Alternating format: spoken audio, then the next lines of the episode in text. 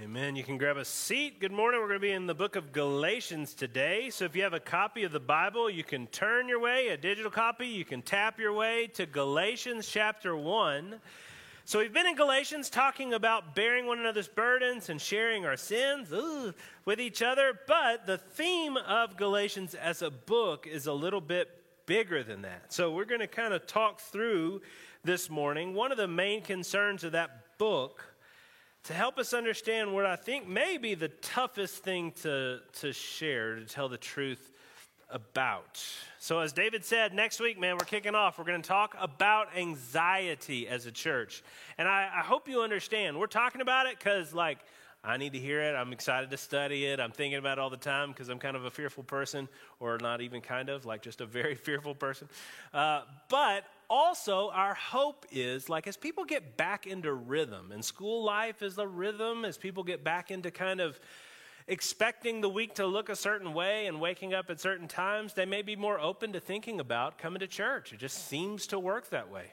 So we'd encourage you to be inviting people to come next week as we kick off kind of in the fall.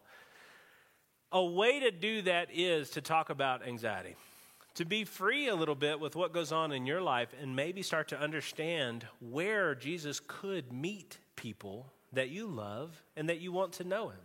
One of those places can be uh, with fear. It's something that most of us experience most of the time. And it's something that God has uh, outlawed, forbidden. I don't know. Do, do you know the most frequent command in Scripture? Like you might think that it would be something about like sex or blasphemy, but actually, the most frequent command in Scripture is fear not. And you can think of that as a command, like God saying, Fear not. And you're like, I'm sorry. you're not making it easier with your tone. But, but no, it's a, it's a dad saying, Hey, don't be afraid. And I want us to see together, and I want us to show the community how that is true. That if we know the Lord, we can get to a place where we can say, Fear not. Maybe it's something you could share. We definitely hope that you'll invite somebody to be a part of that short but hopefully impactful series. Like I said today, though, I want to finish up our Tell the Truth series and talk about what you may have thought we wanted to talk about the whole time when we talk about Tell the Truth, which is, fancy word, evangelism. It really just means sharing of Jesus with other people. Specifically, sharing about Jesus in a way that those other people could then like come to a saving faith in Jesus, or not just know about him as a historical figure, but interact with him as a risen Lord. And Evangelism is probably the hardest thing of the, tough, the stuff we've talked about. And we started with bearing one another's burdens. Now, that's hard. That's hard because it takes a little introspection for you to get to a place where you know enough about yourself to, to share something with somebody else. I mean, you got obvious stuff, you know, your aunt's in the hospital with a broken hip, and you know, you got some problem with the car, or the kids are crazy, or you got something you want to share with people. But to take a moment see yourself and share who you are with somebody else and, and show some warts. That's hard. To make some time in your life to be able to receive other people when they show you some of their hard stuff and you go, oh man, we need to go to lunch. And we need to go to lunch like every week for a while and just pray with each other and talk to each other because that's heavy. It takes time to do that and it's hard. Maybe harder is what we talked about last week, which is to share our sin with one another, to, to confess.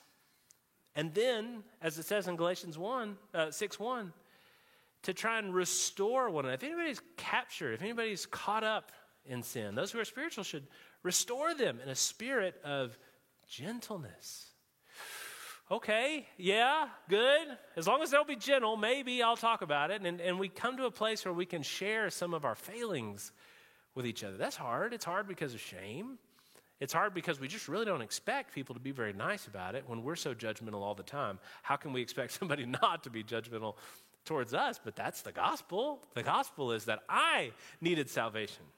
I'm not good in trying to help you who are bad. We are bad. And we have a Savior who is good. Okay. Then you say, Great. Now tell the truth about that Jesus to everybody in the world. When we get to that piece of, of tell the truth, man, we can, we can slip up a little bit. It can be really hard. I think it's difficult to say that you're going to tell somebody not just who you are, but who they should be. Do you see that difference? Like our culture is really high on the like sharing who you are thing. As long as it's authentic, if you share who you are, it can be kind of anything, and people will say, Thank you for sharing your truth. But that's not evangelism. Evangelism is saying, This is who I am because this is what's true. What are you going to do with this truth? That, know that, that is difficult. That's something that involves a lot of rejection. And I think rejection is the key reason that we get kind of tripped up by this. Obviously, we don't want to be rejected by people. We like people. We want people to like us, probably more than we like people. And we don't want those people to think badly of us. So rejection becomes a real hurdle to get over if you're going to be somebody who's faithful to share about Jesus. But I think there are other reasons as well. I think sometimes Christianity is a thing that's in your head, and it's sort of this private thing in your head, sort of like a fantasy. It's this thing that you want to be true and you kind of believe is true, but you don't talk about it because it's kind of a thing for you more. Like I have those fantasies. Whenever I see somebody play guitar really, really well, I imagine myself playing guitar really, really well, just melting faces with some like crazy solo and making that face that people make when they do those kinds of solos. I, ima- I can't play any instrument, but I imagine that myself. It kind of ruins my enjoyment of music because I immediately go to that little fantasy of me playing rock and roll and the whole world falling apart. That sounds awesome. You have that, you know, maybe it's an athletic fantasy. I played basketball and I have actually dunked on people but it's been a minute. And when I watch the NBA, I try to go back there. I try to imagine, well, man, wouldn't it be awesome to just be that giant dude just dunking on? And in my head, it's not just dunking on somebody, which is impressive enough. It's dunking on somebody while like maintaining eye contact. That's when you've really defeated your opponent. When you can dunk on them and like maintain eye contact while you do it. I have that fantasy constantly. I think about it a lot. God forgive me.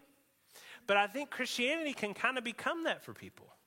They imagine this thought process where there is a God, He is good, He does love you, and He's made you into something.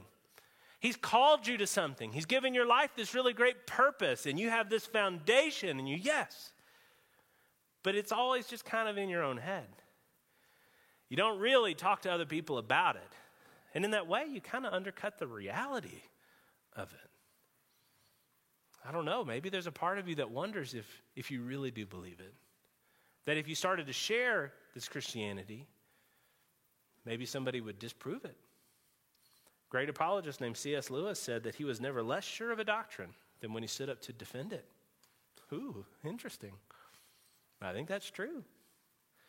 I think that can be the case. I think people and their rejection of us, people and their opposing views, can start to really loom large, and Christianity can start to feel a little insubstantial. Man, I want to argue against that today.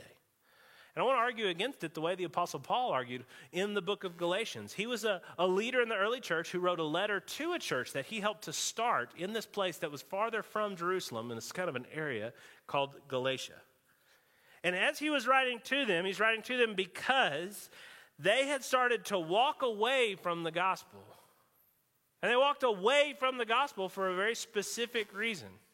And Paul's going to argue against that reason as an argument, as like a make a reasoned argument, but he also goes a little bit further and he starts to understand with people why it is that they've started to, to walk away from the gospel. It's not just an argument, but it's actually kind of a heart posture. It's a desire that they have that they try to rationalize.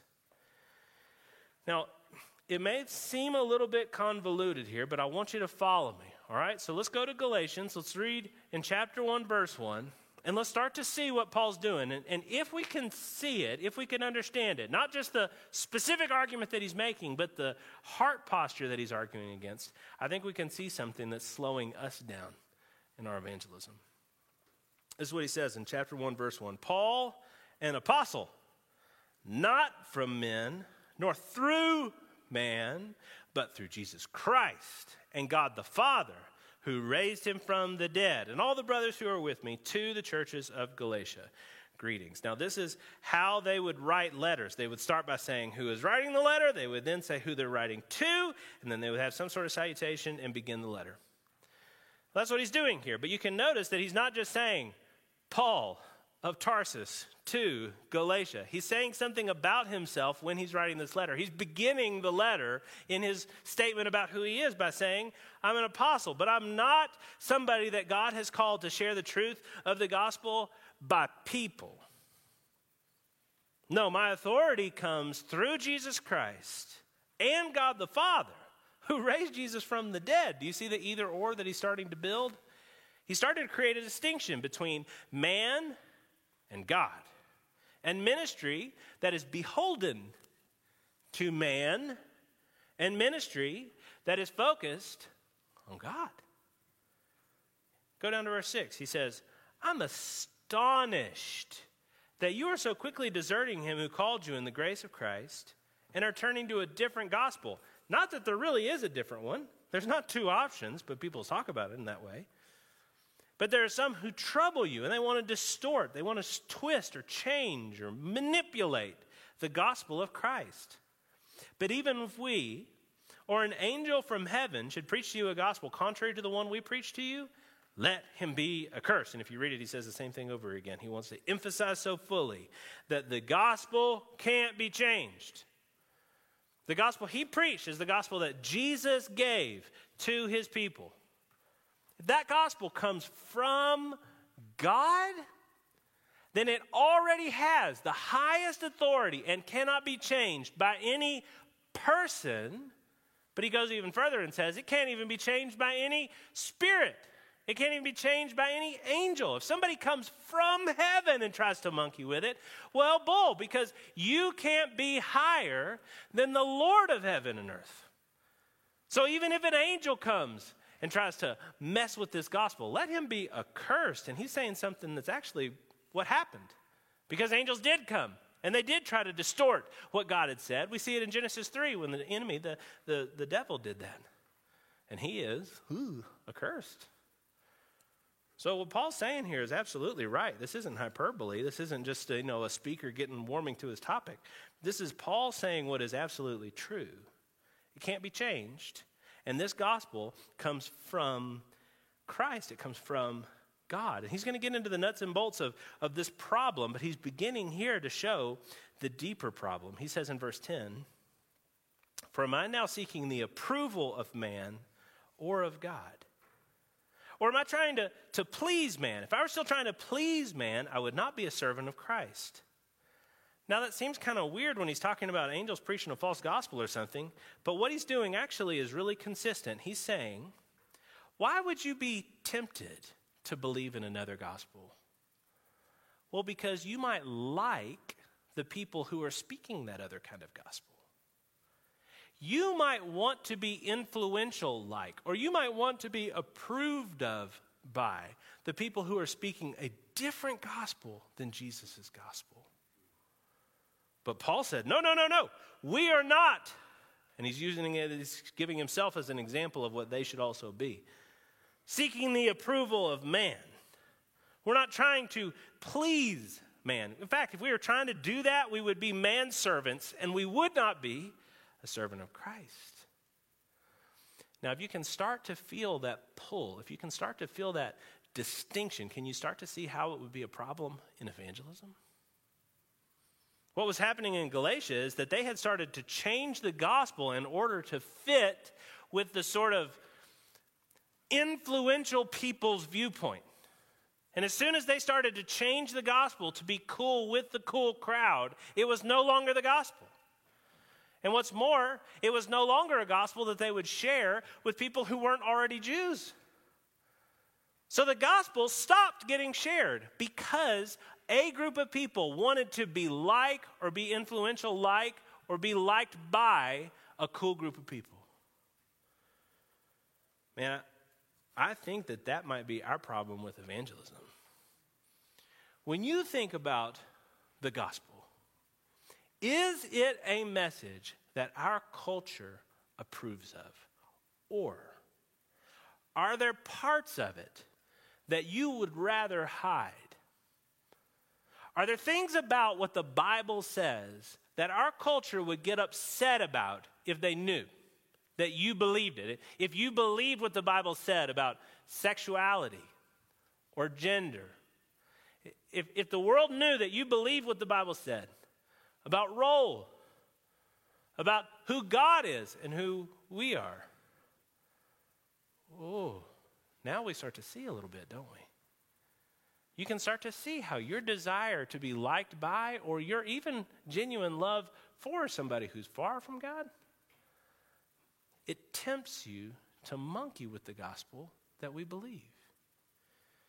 Man, that's what was happening in Galatia. And that desire to be approved of by people keeps us quiet in evangelism. A guy named Ed Welch, we talked about him several times, but he talks about this topic really clearly. He's got a book called When People Are Big and God is Small. He's talking about the fear of man. He says, Do you see this desire for approval of people in your life? If not, consider just one word evangelism. Have you ever been too timid to share your faith in Jesus because others might think that you are an irrational fool? Gotcha. Fear of man is such a part of our human fabric that we should check for a pulse if someone denies it. Now, he's saying a couple of things there, but what he is saying is this is everybody, guys. This is everybody. You say, oh, we want to be cool, and you think about a 13 year old, and you just haven't understood enough about who they are to, to fight against the crowd. Well, no, I'm nearing on 40, and I very much feel this exact temptation. For Paul, as he goes to argue against it, he has to argue against something that's being trusted in or believed is a, a, a failure that's being shared in by the Apostle Peter. When we talk about trying to be cool, we're not just talking about something that might happen in your tweens. We're talking about the human condition. And how do we argue against it? Because if this is a problem, we want to fix it. How did Paul address this issue? Well, the first thing he seems to do is address the argument itself. If we want to be clear on the gospel and actually get to a place where we speak it, we've got to really know it. We've got to know what's true. And that's what Paul starts to do first. He starts to correct the problem. Now, the problem is going to sound a little convoluted, but follow me. What happened was this place in Galatia, there were some Jews, but then there were lots of people who are not ethnically Jewish and a crowd had started to form that was both Jews and people that were not ethnically Jews, and they all accept Jesus, this, this new little church in Galatia. What happened was that some of the Jewish people said, You cannot be a Greek or a Roman or a Parthian or a Scythian and, and then become a Christian. What you have to do actually is become a Jew and then become a Christian. You can't just accept Jesus. First, you have to accept Moses. And the way that they insisted on that was through something called circumcision. Yeah. So in the Old Testament, there was this guy, Abraham, that God used and said, I am through you going to bless the world. I'm going to make a covenant with you. And that covenant is going to allow the world to see what salvation by faith really looks like. Go read Romans 4 uh, later today. And the way that he symbolized that covenant was through something called circumcision, which was like a surgery that happened to guys. They chose circumcision as this sign. The Lord gave that sign to Abraham. Fast forward, you get to Moses. Moses takes this covenant that God has given through Abraham and then expands it. Not on his own, God gives him this law and he shares it with the people of Israel, but he's the one that shares it. And so it's this law under Moses. And that includes a whole bunch of different things, a whole bunch of ceremonial things, and a whole bunch of civic things, and a whole bunch of like cultic things, things that involve their sacrificial system. But it was all still symbolized by circumcision. Well, when you get to Jesus, Jesus doesn't take those things and change them as if they were wrong and needed to be fixed. What he does is fulfills them. It's kind of like you have a relationship with somebody and you're getting these love letters from that person. And it's incredible. You're learning about that person, you're growing in your desire for that person. Well, imagine then that the person comes. Those love letters are still precious. You're still going to keep them. But now you got something better. Like the love letters were all pointing towards the person. And now they have the person, they have Jesus. So those things have been fulfilled. And there's a lot to it. And, and I was. Um, I was critiqued after the first service for talking too fast because I got a lot here. But, but we can talk about all of that. What I'm trying to say is that what Jesus did fulfilled circumcision, it was no longer required. The sign of the covenant was something different now. And, and what happened was that these Jewish people said, no, no, no, that all sounds great, but it's actually wrong. You have to follow the law of Moses if you're going to be a follower of Jesus. And that's where Paul starts to argue. He says in chapter 2, verses 11 and following When Cephas, meaning Peter, came to Antioch, I opposed him to his face because he stood condemned. Before certain men came from James, he was eating with the Gentiles, but when they came, he drew back and separated himself, fearing the circumcision party.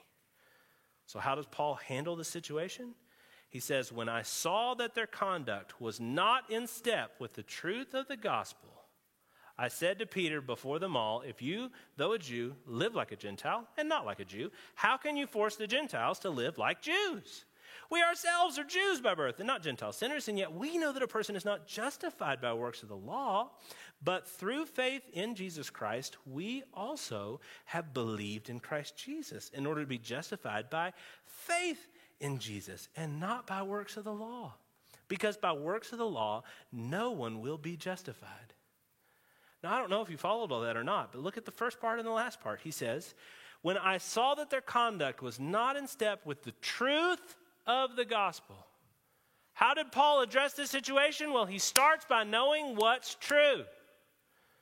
How do you decide to overcome that fear of people to go and speak to them the gospel, even though it seems really hard? Is you remember what is true. Man, he understood that they're not saved by what they do, they're saved by grace through faith in Jesus. When I say saved by what we do, people have this kind of idea that if they do right, God will reward them for it. And if they do wrong, God will punish them for it. And if heaven and hell exist, then there must be some kind of math that says if I do enough right, heaven. But if I do too much wrong, hell. You kind of have this idea. Maybe I could earn by my good deeds, by doing things right, I could get to a place where God owes me heaven. Oh, no. That's not Bible. Bible makes it very clear that God can only forgive you if your full debt has been paid, and we don't have the ability to pay our full debt. See, that's, that's what Jesus came to do. When he came, he lived a perfect life and he died. And by dying, he paid the debt that sinners owe towards God for our, our sin, our rebellion. Man, we can only be saved if God, in his grace, gives us the gift of that salvation. Paul understood that and he starts to preach that and he starts to preach it to Peter, which is crazy. Who would know that better? But he had fallen out of step with the gospel because he desired he desired the approval of influential people from this guy James. Man, he had to see. Paul, Paul was trying to help Peter to see what is true rather than what is popular. Go back to Galatians 1, look in verse 11. It says, For I would have you know, brothers, that the gospel was preached to me. It's not man's gospel. I didn't receive it from any man, nor was I taught it, but I received it through a revelation of Jesus Christ. For you've heard of my former life in Judaism, how I persecuted the church of God violently and tried to destroy it. And I was advancing in Judaism beyond many of my own age among my own people. So extremely zealous was I for the traditions of my fathers. But when he who had set me apart before I was born and called me by his grace was pleased to reveal his son to me in order that I might preach him among the Gentiles, I didn't immediately consult with anyone. Nor did I go up even to Jerusalem to those who were apostles before me, but I went away to Arabia and returned again to Damascus. What's Paul doing? He's sharing what's true in the gospel and he's remembering it by remembering how God saved him. Okay, now, I don't know if you've been with us long enough to kind of see this coming, but we've been talking a lot about taking your testimony or the story of how you met God and writing it down into two paragraphs. Now, I've been saying it a lot in the hopes that maybe eventually people will actually do it because Christians develop a pretty good callus against like what pastors say to do. They're like, all right, if he means it, he'll say it five times. All right, well, this is like 11 times. So please actually do this. And we want you to do it because it's the same and different for different people. Like, the same gospel is the same way that everybody gets saved. You're saved by grace through faith in Jesus Christ. But how that applied to you is really kind of in your circumstances.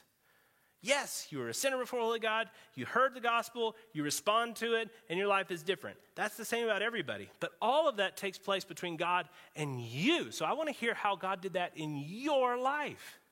And if you can put that into two paragraphs, most of the feedback I've gotten from people is, oh, Pastor, that's way more than two paragraphs, how the Lord has worked in my life. And I say, yes, amen. But make it two paragraphs because you can then, in two paragraphs, share with somebody your story, how God saved you. Now, what Paul's saying here is that remembering how God saved him actually allowed him to argue against a, a kind of distortion of the gospel that had fooled the apostle Peter. And I, I hope that you have the, the brain power and the wherewithal to, to read more about what we might call apologetics. You know, to pick up a book and read about the defense of the faith. What are some good arguments to believe in the historicity of Scripture, or to believe in the historicity of the resurrection, or to understand sort of the philosophy of Christianity? But even if you don't, if you can just say yes to your testimony, to, to how God saved you, you have a core gospel message that has all of the essential elements in it. You want to add wisdom to it. You want to add teaching to it. When Paul here is sharing about how he came to Christ, he's sharing more and less than he shares in other points in the book of Acts. He actually has given a lot of thought to that transition, to that salvation that took place. He's added wisdom to it. He says there that God had set Paul apart before he was born, that he had called Paul to himself out an abundance of grace by revealing Jesus to him. That is a very full understanding of a very terrifying experience that Paul had on the road to Damascus. He's clearly thought about it and examined it by Scripture. That's what we want to do. It's not just about experience. But your testimony is a clear and obvious way to share about how God saved you and how God saves people. Have it ready. Man, Paul understood the truth or understood the gospel. But here also, Paul has his eye on God. While he not only has a true understanding of the gospel, in all these passages I've read you, he's been really clear that he chooses God, not man. He chooses to fear God, not man. Now, how does he do that? Well, he sees God as he is in Jesus' teaching in Matthew chapter 10. So if you do have your Bible open and you can see, I mean, we, it's kind of dark in here, but if you can see, go, go ahead and flip to Matthew chapter 10 because I, I, do want you to see this. And this is Jesus' teaching to his disciples as he's about to send them to go and preach the gospel. So it's pretty relevant to our topic today. In Matthew chapter 10, down in verse 26, Jesus, about to send them to go and to speak the gospel, actually says, Have no fear of them, meaning the people that they are going to speak to. For nothing is covered that will not be revealed, or hidden that will not be known. What I tell you in the dark, say in the light. What you hear whispered, proclaim on the housetops. Jesus is saying, don't have fear when you go and share the gospel of the people you're going to share with. That's exactly what we've been talking about. That's exactly what hoodwinked the people in Galatia. Okay, Jesus, thank you. Now, how do we not have fear? Well, he's saying because there's going to be a day when all will be revealed, and you want to be a person who is saying things that were true and not things that were false. Amen. But then he goes further in his encouragement slash in his teaching. He says in verse 28, and do not fear those who kill the body, but cannot kill the soul. Rather, fear him who can destroy both soul and body in hell. Ah, what? He was giving me some encouragement there, and then he said something crazy. True, but crazy. He said, Don't fear people, they can just kill you. I don't know that I would have said just, but okay. He says, No, instead, fear God who can kill you and then kill you again. Wow. What is he saying? How is that encouraging? That's terrifying. Well, look at the next verse. He says in verse 29 Are not two sparrows sold for a penny, and yet not one of them falls to the ground apart from your Father? but even the hairs of your head are all numbered. Fear not, therefore, you are of more value than many sparrows. Now, have you ever heard somebody tell you that the hairs of your head are all numbered by God? Man, if you've been around church for a minute, some old lady's going to tell you that real sweetly. She'll say, "Hey, now don't be don't be so discouraged. God loves you. He knows how many hairs are on your head, and it's a running total because you're losing hair all the time, lovely. You know, like they'll say something sweet like that. Do they ever share the verse before that where they're like, and don't worry about them, they'll just kill you. But God could kill you twice. They don't say that, but Jesus did. And why does Jesus do that? Well, look at verse 32. He says, Everyone who acknowledges me before men, I will also acknowledge before my Father who is in heaven. But whoever denies me before men, I will also deny before my Father who is in heaven. The crux, the corner, the, the turning point of this encouragement is this either it's all true or it's not. Either God and His steadfast love has made a way for you to be saved and forgiven, and He really is God, like holy God with a hell and a judgment, and forgiveness and love, or He's not. You can have all of it, or you can have none of it. If it's all true, then it's incredibly encouraging, but it's also really heavy. And it also comes with a requirement that you share this gospel with other people, not to be saved, but because you are saved and you want to share the words of life with those that have to hear it. Or it's not. But there's no half measures.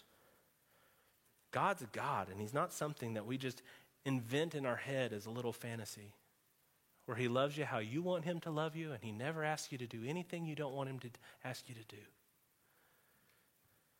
No, he, he is God who has made a way for your sins to be forgiven, and souls hang in the balance.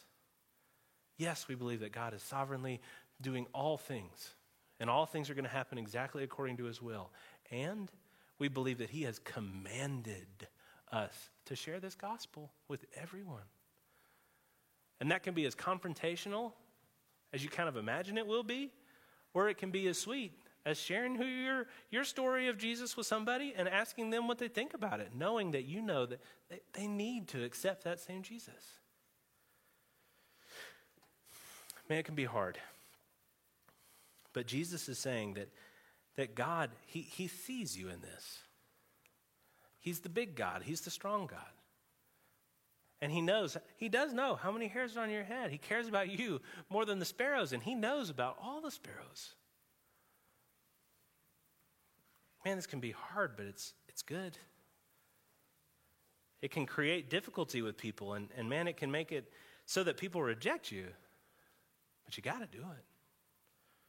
How do you do it? Well, you do it by remembering the God who saved you. Now, this week, I, I would just encourage you to say, all right, every day, I'm going to pray one time at least. Lord, will you give me somebody to share the gospel with today? And when that happens, just have that two paragraphs ready. And it's going to be weird and it's going to feel awkward, but, but just say, man, that makes me think about how God saved me. This may seem weird, but, but if you will, I, I was somebody that was far from God. I, I, rebelled against him in every way I could. I didn't even really realize I was doing it. But as I started to learn about Jesus, I learned about this one that, that is holy and that I had broken with. I had broken the law of. But God in His grace, when I was 13, somebody was preaching and I was hearing about how God loves me enough to make a way for me to be forgiven by Jesus. Have you ever heard that before? What do you think about that? It could be as easy as that. That didn't take very long. It wasn't great, but it's something. And it had the gospel in it. And it invited them to speak back to you so that you can start trying to lead them to the only faith that's going to save, the, only, the only gospel that is the gospel. Will you please commit to praying that just each day this week? What we're going to do now is we're actually going to transition. We're going to go from talking about the Lamb to seeing sort of the supper of the Lamb. We're going to take the Lord's Supper. And what the Lord's Supper is, is a regular sort of renewal of the covenant. We have the baptism moment where you announce to the world that you're His, but then you take the Lord's Supper regularly, as often as you do it, to remember, to remember what was given for you, the body and the blood that was broken and shed for you. But more than just remembering the sacrifice, I think, is remembering the love that brought about that sacrifice. I'm going to pray, and when I say amen, I'm going to ask you to just take some time. Take some time to kind of prepare yourself for this supper. Like if you have put all of your faith and your trust in Jesus alone for salvation, if you're a Christian, as we would define Christian, you're invited to come and, and take this stuff. But the Bible says not to take it in a flippant manner. So if there's something you're hiding from God, just take a moment to confess that to Him before you come and take these elements. If you're not a believer yet, man, listen, that's awesome. I'm so thrilled that you're here. But this is a supper for, for people that have already put their faith in Christ. So we would just ask you to watch rather than partake. But let's, let's do it together. Lord God and Heavenly Father, I do ask um, to by your grace that as we take this supper, you would inform us about who you are. Lord, that you would lead us further into understanding how you're not like people. You're something so much greater and different. Your love is so much more full, and your holiness, Father. Lord, your holiness is such that, that when you say something is right, it really is right. When you say something is wrong, it really is wrong. And we're wrong before you. And yet, you, you put this, this Lord's Supper together to remind us regularly that the steadfast love of the Lord never changes. That you will take away our iniquities. You'll, you'll separate them from us as far as the east is from the west.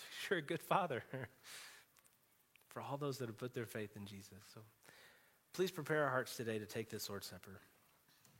And as we do, Father, I pray that you would be glorified in your people's praise. It's in your holy name we pray. Amen.